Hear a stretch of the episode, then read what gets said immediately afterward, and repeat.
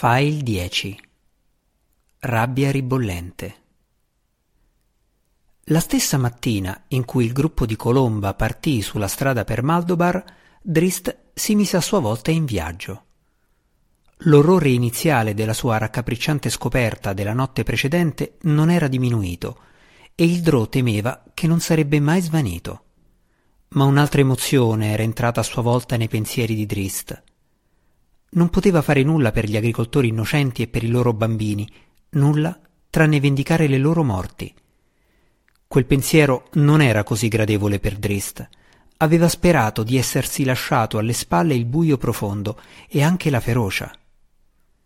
Con le immagini della carneficina ancora così orribilmente chiare nella sua mente e tutto solo com'era, Drist poteva rivolgersi soltanto alla propria scimitarra per ottenere giustizia. Drist prese due precauzioni prima di mettersi sulle tracce dell'assassino. Prima strisciò di nuovo furtivamente nel cortile della fattoria, sul retro dell'abitazione, dove i contadini avevano lasciato un vomere rotto. La lama di metallo era pesante, ma il drò risoluto la sollevò e la portò via senza pensare minimamente al disagio. Poi Drist chiamò Gwenvivar. Non appena la pantera arrivò e si accorse del corruccio di Drist, si acquattò allerta. Gwenvivar era stata insieme a Drist abbastanza a lungo per riconoscere quell'espressione e per sapere che avrebbero dovuto combattere prima che lei tornasse nella sua dimora astrale. Partirono prima dell'alba, con Gwenvivar che seguiva facilmente la chiara traccia dello spirito infausto come Ulgulu aveva sperato.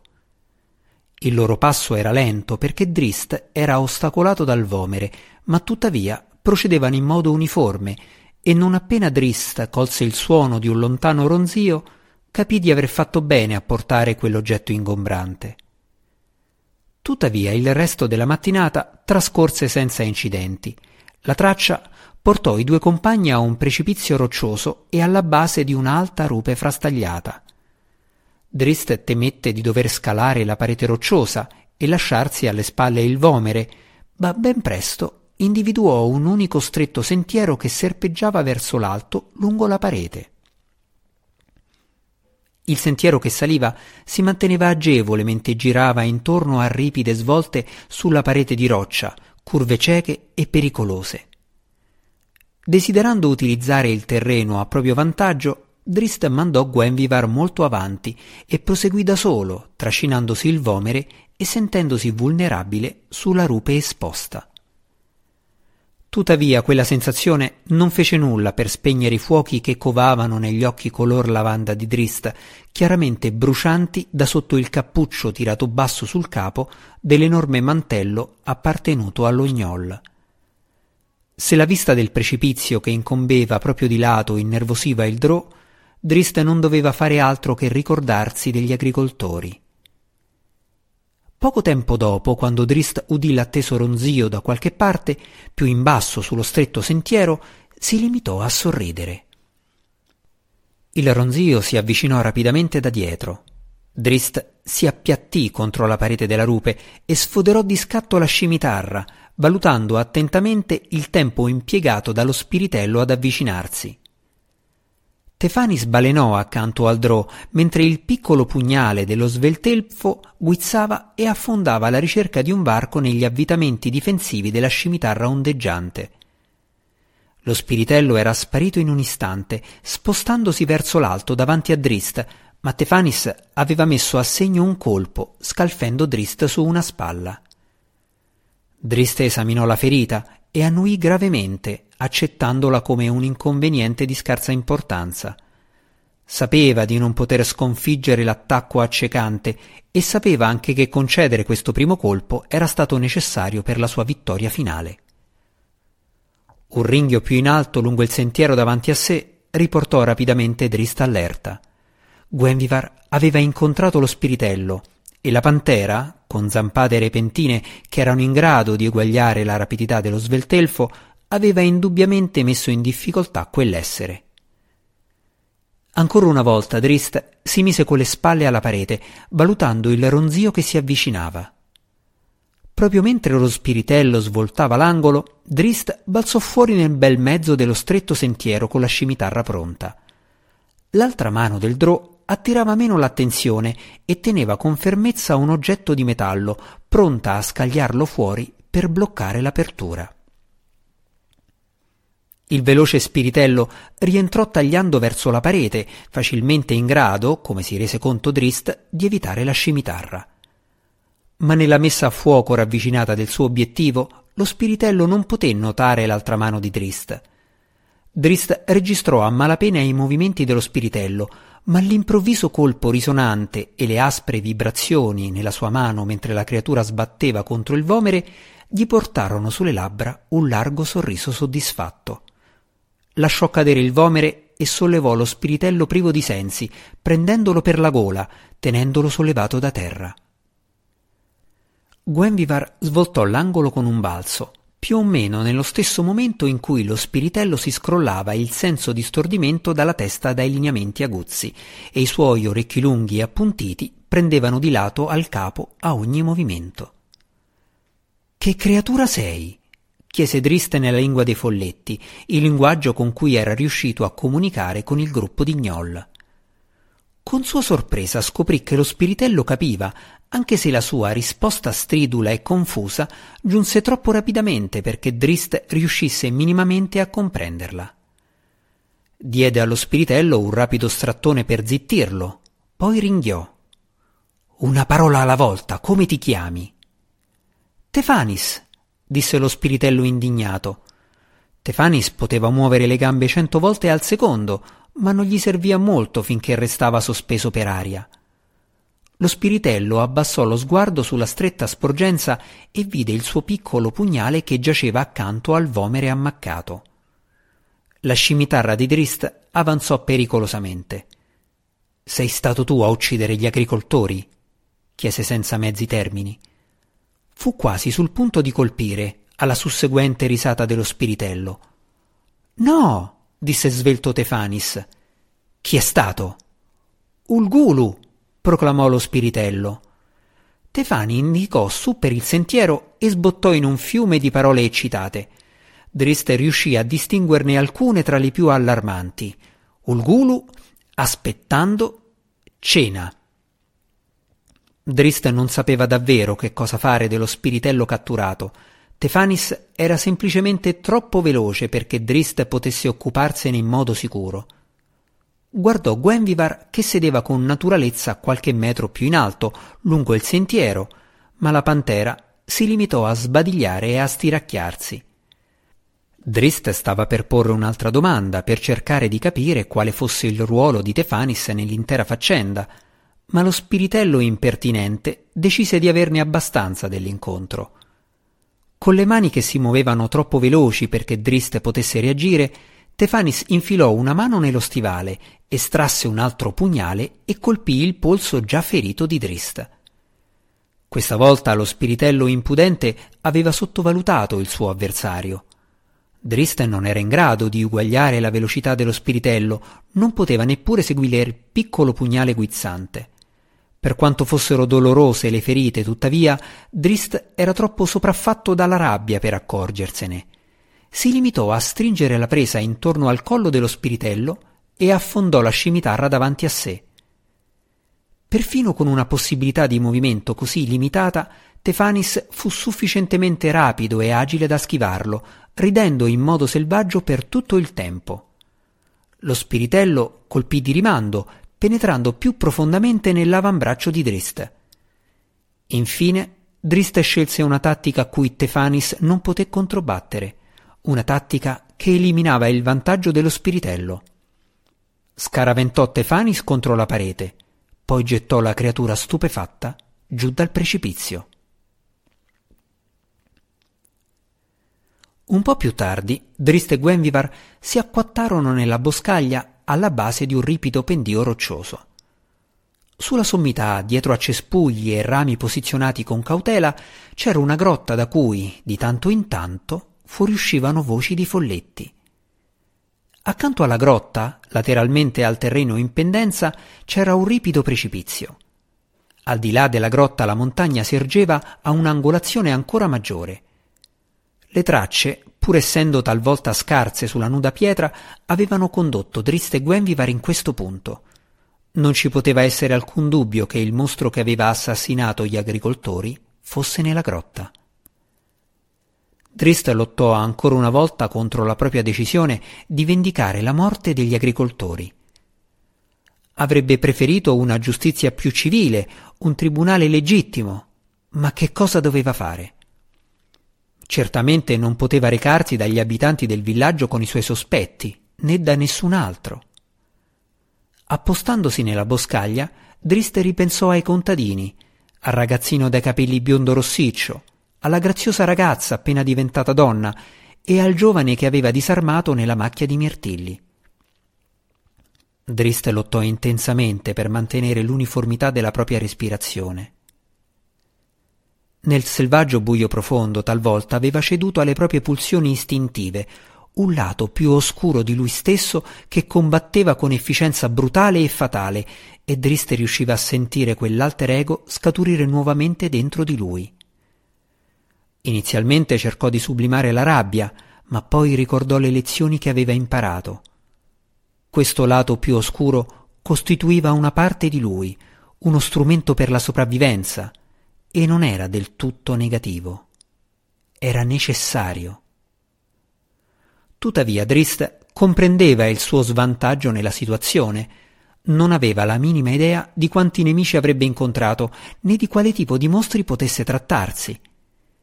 Sentiva dei folletti, ma la carneficina nella fattoria indicava il coinvolgimento di qualcosa di molto più potente. Il buon senso di Drist gli suggerì di sedersi ad aspettare per apprendere di più al riguardo ai suoi nemici. Un altro fugace istante di ricordo, la scena alla fattoria, gettò da parte quel buon senso. Con la scimitarra in una mano, il pugnale dello spiritello nell'altra, Drist avanzò furtivamente su per il pendio roccioso. Non rallentò quando si avvicinò alla grotta, ma si limitò a strappare via i cespugli e a entrare direttamente. Gwenvivar esitò e osservò da dietro, confusa, delle tattiche lampanti del drò. Tefanis sentì l'aria fresca che gli soffiava sul volto e pensò per un attimo di godere di un sogno piacevole. Tuttavia lo spiritello abbandonò rapidamente la propria illusione e si rese conto che stava avvicinandosi rapidamente a terra. Per fortuna Tefanis non si trovava lontano dalla parete dello strapiombo. Fece vorticare le mani e i piedi in modo sufficientemente rapido da produrre un costante ronzio e graffiò e calciò la roccia nel tentativo di rallentare la sua caduta. Nel frattempo iniziò a pronunciare le formule di un incantesimo di levitazione forse l'unico in grado di salvarlo. Trascorsero alcuni secondi angosciosamente lenti prima che lo spiritello sentisse il proprio corpo sorretto dall'incantesimo. Toccò ugualmente terra con violenza, ma si rese conto che le sue ferite erano di scarsa gravità. Tefanis si alzò in piedi con relativa lentezza e si tolse di dosso la polvere. Il suo primo pensiero fu di andare a mettere in guardia Olgulu del fatto che il Drò stava arrivando, ma cambiò immediatamente idea. Non poteva levitare su fino al complesso della grotta in tempo per mettere in guardia lo spirito infausto, e c'era soltanto un sentiero che saliva lungo la parete di roccia, e su quel sentiero si trovava il Drò. Tefanis non aveva alcun desiderio di affrontarlo di nuovo. Ulgulu non aveva assolutamente cercato di coprire le sue tracce. L'elfo scuro era servito agli scopi dello spirito infausto. Ora il mostro aveva intenzione di mangiarsi Drist, un essere che poteva portarlo alla maturità e consentirgli di ritornare a Geenna. Le due guardie folletto di Ulgulu non furono troppo sorprese all'ingresso di Drist. Ulgulu aveva detto loro che il Drò sarebbe arrivato e aveva dato ordini di farlo indugiare nella sala d'ingresso finché lo spirito infausto non si fosse potuto occupare di lui. I folletti interruppero bruscamente la loro conversazione, abbassarono le lance in una croce volta a impedire l'ingresso al di là della tenda e gonfiarono gli scarni toraci, seguendo scioccamente le istruzioni del loro capo mentre Drist si avvicinava. Nessuno può entrare, iniziò uno di loro, ma poi con un unico colpo violento della scimitarra di Drist, sia il folletto che il suo compagno barcollarono a terra, portandosi le mani alla gola squarciata. La barriera di lance crollò e Drist non rallentò neppure mentre oltrepassava la tenda. Nel mezzo della stanza interna il drò il suo nemico. Con la pelle scarlatta e dimensioni gigantesche, lo spirito infausto attendeva a braccia incrociate e con un ghigno malvagio e sicuro. Drist tirò il pugnale e si lanciò alla carica subito dopo. Quel lancio salvò la vita del Drò perché quando il pugnale attraversò in modo innocuo il corpo del suo nemico, Drist comprese la natura della trappola. Avanzò comunque, incapace di frenare il proprio slancio, e la sua scimitarra penetrò nell'immagine senza trovare nulla di tangibile in cui affondare. Il vero spirito infausto era dietro al trono di pietra, in fondo alla stanza. Usando un altro potere del suo notevole repertorio magico, Kenfana aveva inviato un'immagine di se stesso nel mezzo della stanza per tenere il drò al posto giusto. Immediatamente gli istinti di Drist gli rivelarono che era stato ingannato. Quello che si trovava ad affrontare non era un vero mostro, ma un'apparizione volta a tenerlo all'aperto e vulnerabile. La stanza era scarsamente ammobiliata, non c'era nulla a portata di mano che gli potesse offrire alcuna copertura. Ulgulu, levitando al di sopra del drò, scese rapidamente, posandosi con leggerezza dietro di lui. Il piano era perfetto e il bersaglio era al posto giusto. Drista, i cui riflessi e i cui muscoli erano addestrati e affinati per raggiungere la perfezione nel combattimento, intuì la presenza e si tuffò in avanti contro l'immagine mentre Ulgulu sferrava un pesante colpo. L'enorme mano dello spirito infausto si limitò ad afferrare i capelli fluenti di Drist, ma quel fatto soltanto strappò quasi lateralmente la testa del Drò. Drist volse parzialmente il proprio corpo tuffandosi, rotolando nuovamente in piedi ad affrontare Ulgulu. Incontrò un mostro ancora più grande dell'immagine gigantesca, ma quel fatto non intimidì in alcun modo il Drò infuriato. Come una corda tesa, Drist scattò direttamente all'indietro contro lo spirito infausto. Quando Ulgulu si riprese dall'aver inaspettatamente mancato il colpo, l'unica scimitarra di Drist l'aveva infilzato tre volte nel ventre e aveva praticato un piccolo foro perfetto sotto al suo mento. Lo spirito infausto ruggì di rabbia, ma non era ferito troppo gravemente, perché l'arma di Drist, realizzata dai Drow, aveva perduto la maggior parte della propria magia sulla superficie e soltanto le armi magiche, come gli artigli e i denti di Gwenvivar, potevano danneggiare veramente una creatura proveniente dai crepacci di Geenna. L'enorme pantera piombò sulla nuca di Ulgulu con forza sufficiente da far cadere lo spirito infausto a faccia in giù sul pavimento. Ulgulu non aveva mai provato un dolore simile a quello provocatogli dagli artigli di Gwenvivar che gli si infilarono nella testa. Drist si mosse per unirsi alla lotta quando udì un fruscio proveniente dal fondo della stanza. Kenfana uscì alla carica da dietro il trono, urlando in protesta. Toccava a Drist utilizzare un po' di magia. Lanciò un globo di tenebre sulla strada dello spirito infausto dalla pelle scarlatta, poi lui stesso vi si gettò all'interno, acquattandosi con mani e piedi a terra.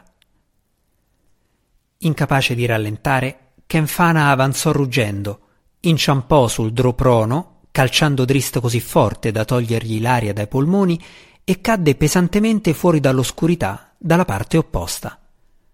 Kenfana scrollò il capo per schiarirsi le idee e piantò le enormi mani per alzarsi.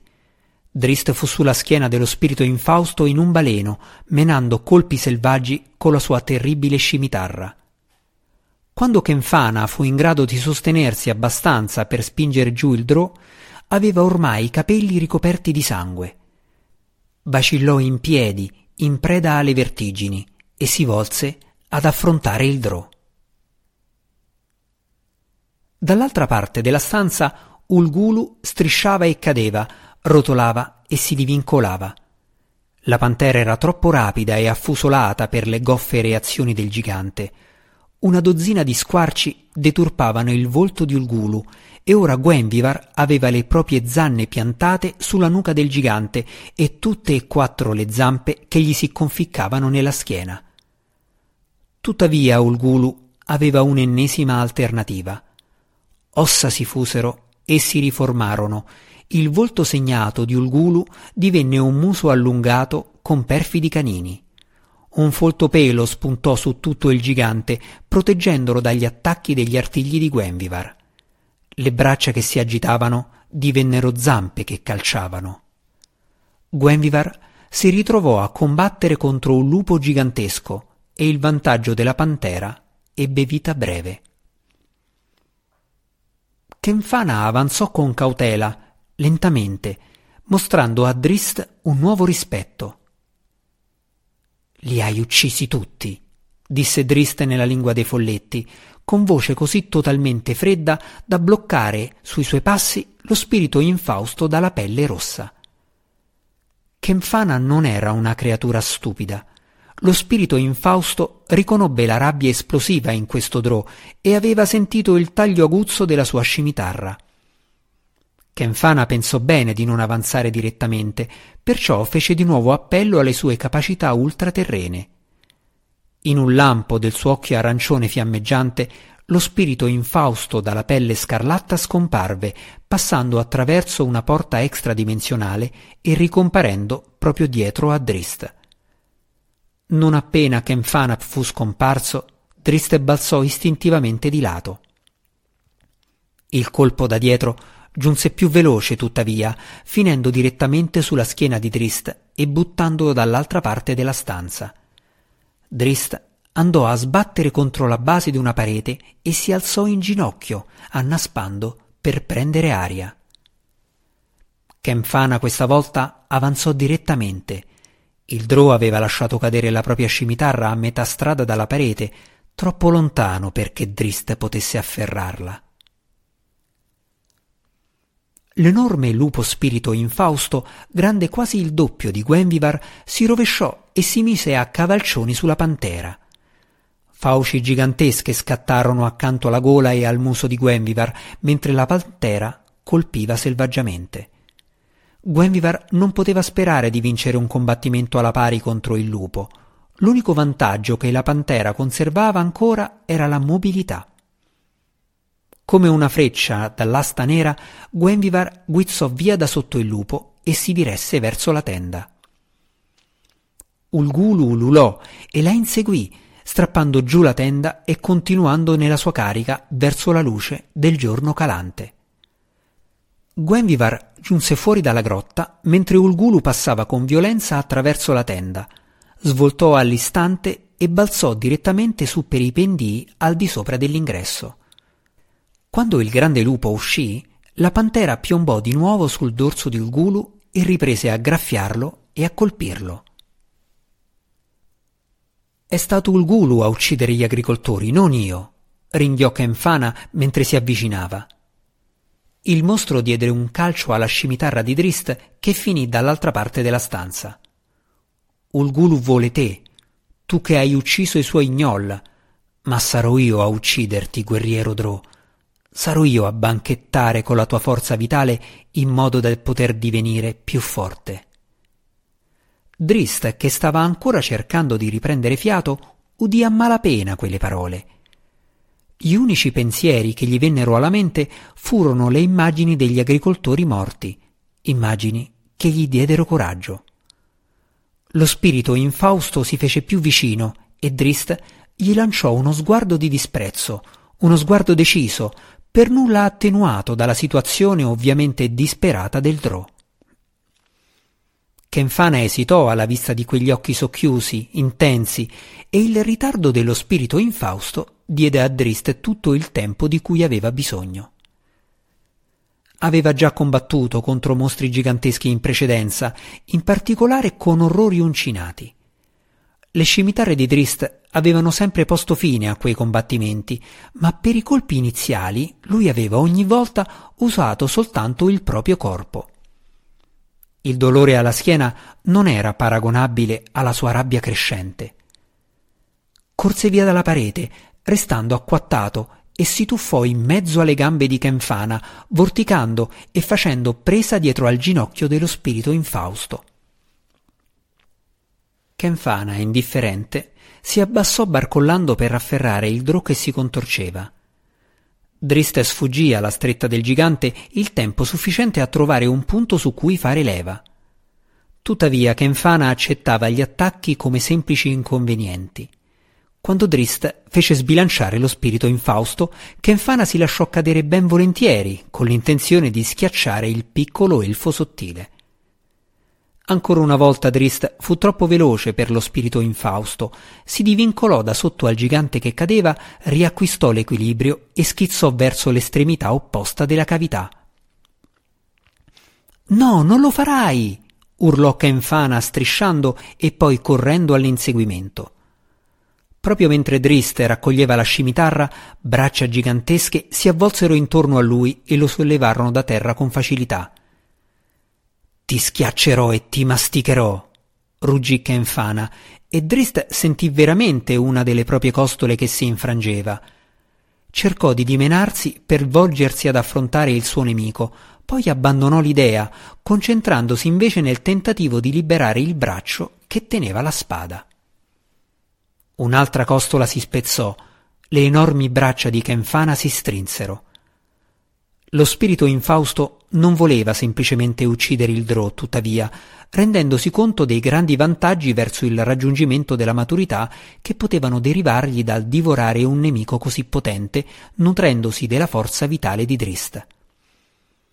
Ti mastico, Drò, rise il gigante. Banchetto! Drist afferrò la scimitarra con entrambe le mani, con la forza ispiratagli dalle immagini della fattoria. Liberò l'arma strappandola via e colpì direttamente all'indietro al di sopra della propria testa. La lama entrò nella bocca aperta e bramosa di Kenfana e affondò lungo la gola del mostro. Drist la girò e la voltò. Kenfana iniziò a vorticare a tutta velocità e i muscoli e le articolazioni di Drist rischiarono quasi di lacerarsi per la tensione. Tuttavia il Drò aveva trovato il suo fulcro, l'elsa della scimitarra, e continuò a girare e a voltare. Kenfana cadde pesantemente, gorgogliando, e rotolò su Drist, cercando di spremergli di dosso la vita. Il dolore iniziò a filtrare all'interno della consapevolezza di Drist. No! gridò aggrappandosi all'immagine del ragazzino dai capelli biondo rossicci, assassinato nel suo letto. Drist continuò a girare e a voltare la lama. Il gorgoglio continuò, un suono affannoso d'aria che saliva attraverso sangue soffocante. Drist capì che la battaglia era vinta quando la creatura sopra di lui non si mosse più. Driste voleva soltanto accoccolarsi e riprendere fiato, ma si disse che non aveva ancora finito. Strisciò fuori da sotto Kenfana, si asciugò il sangue, il proprio sangue, dalle labbra, senza tante cerimonie strappò via la scimitarra, liberandola dalla bocca di Kenfana e recuperò il pugnale. Sapeva che queste ferite erano gravi, che si sarebbero potute rivelare fatali se non se ne fosse occupato immediatamente. Il suo respiro continuava a giungere in ansiti forzati e insanguinati. Tuttavia, la cosa non lo preoccupava, perché Ulgulu, il mostro che aveva ucciso gli agricoltori, viveva ancora.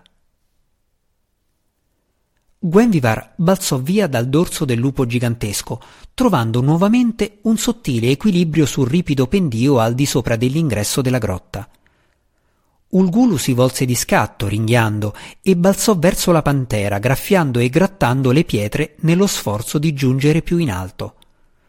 Gwenvivar saltò fuori al di sopra dello spirito infausto lupo, ruotò immediatamente e colpì la parte posteriore di Ulgulu.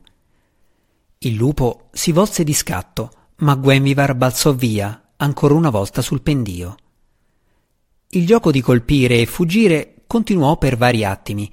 Gwenvivar colpiva, poi sferciava via. Infine, però, il lupo anticipò l'espediente della pantera. Ulgulu atterrò la pantera afferrandola con le fauci enormi. Gwenvivar si divincolò e si liberò di scatto, ma giunse vicino al ripido precipizio. Ulgulu incombeva al di sopra del felino, bloccando ogni via di fuga. Drist uscì dalla grotta mentre il grande lupo premeva, spingendo all'indietro Gwenvivar. Sassolini rotolarono giù nella gola, le zampe posteriori della pantera scivolavano e poi si aggrappavano di nuovo nel tentativo di trovare una presa.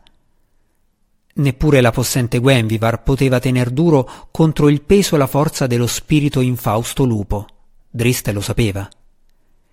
Il Drò vide immediatamente che non poteva liberare in tempo Gwenvivar dal grande lupo. Estrasse la statuina d'onice e la gettò accanto ai combattenti. Vai, Gwenvivar, ordinò. In condizioni normali Gwenvivar non avrebbe abbandonato il suo padrone in un simile momento di pericolo, ma la pantera comprese quel che Drist aveva in mente. Ulgulu avanzò con forza, deciso a far cadere Gwenvivar giù dalla sporgenza.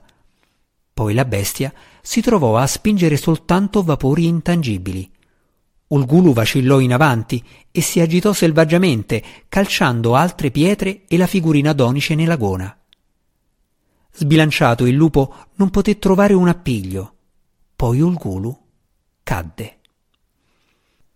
Si udì nuovamente l'esplosione delle ossa e la pelliccia canina si assottigliò. Ulgulu non poteva effettuare un incantesimo di levitazione nella sua forma canina. Disperato, lo spirito infausto si concentrò, raggiungendo la sua forma appartenente alla specie dei folletti. L'uomo lupo si accorciò in un volto dai lineamenti piatti, le zampe si consolidarono e si riformarono in braccia. La creatura parzialmente trasformata non riuscì a farcela e si schiantò contro la pietra. Driste fece un passo nel vuoto al di là della sporgenza, entrò in un incantesimo di levitazione, scendendo lentamente e vicino alla parete rocciosa. Come era accaduto in precedenza, l'incantesimo ben presto svanì. Driste fece un balzo e si aggrappò alla roccia negli ultimi sei metri di caduta, fermandosi bruscamente sul fondo roccioso.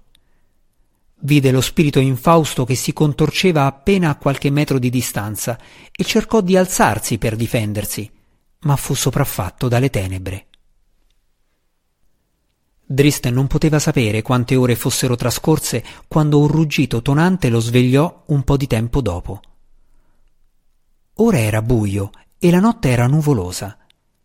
Lentamente i ricordi dello scontro ritornarono alla mente del drò stordito e ferito.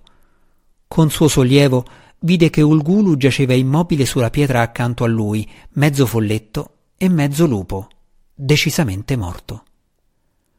Un secondo ruggito, ancora su nella grotta, fece volgere il drò verso la sporgenza sopra di lui. Lì si ergeva Lagerbottoms, il gigante delle colline, tornato da una battuta di caccia e indignato per la carneficina che aveva trovato.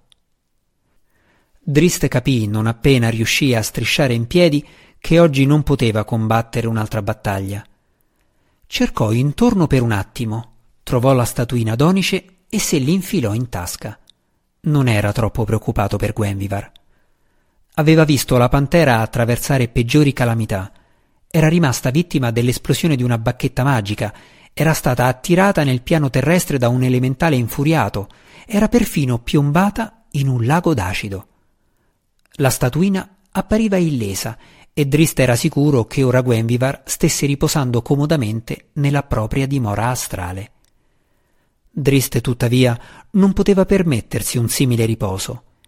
Il gigante aveva già iniziato a farsi strada giù per il pendio roccioso.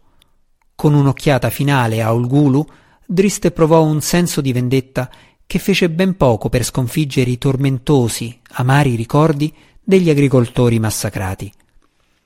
Partì, inoltrandosi nelle montagne selvagge, fuggendo dal gigante e dal rimorso.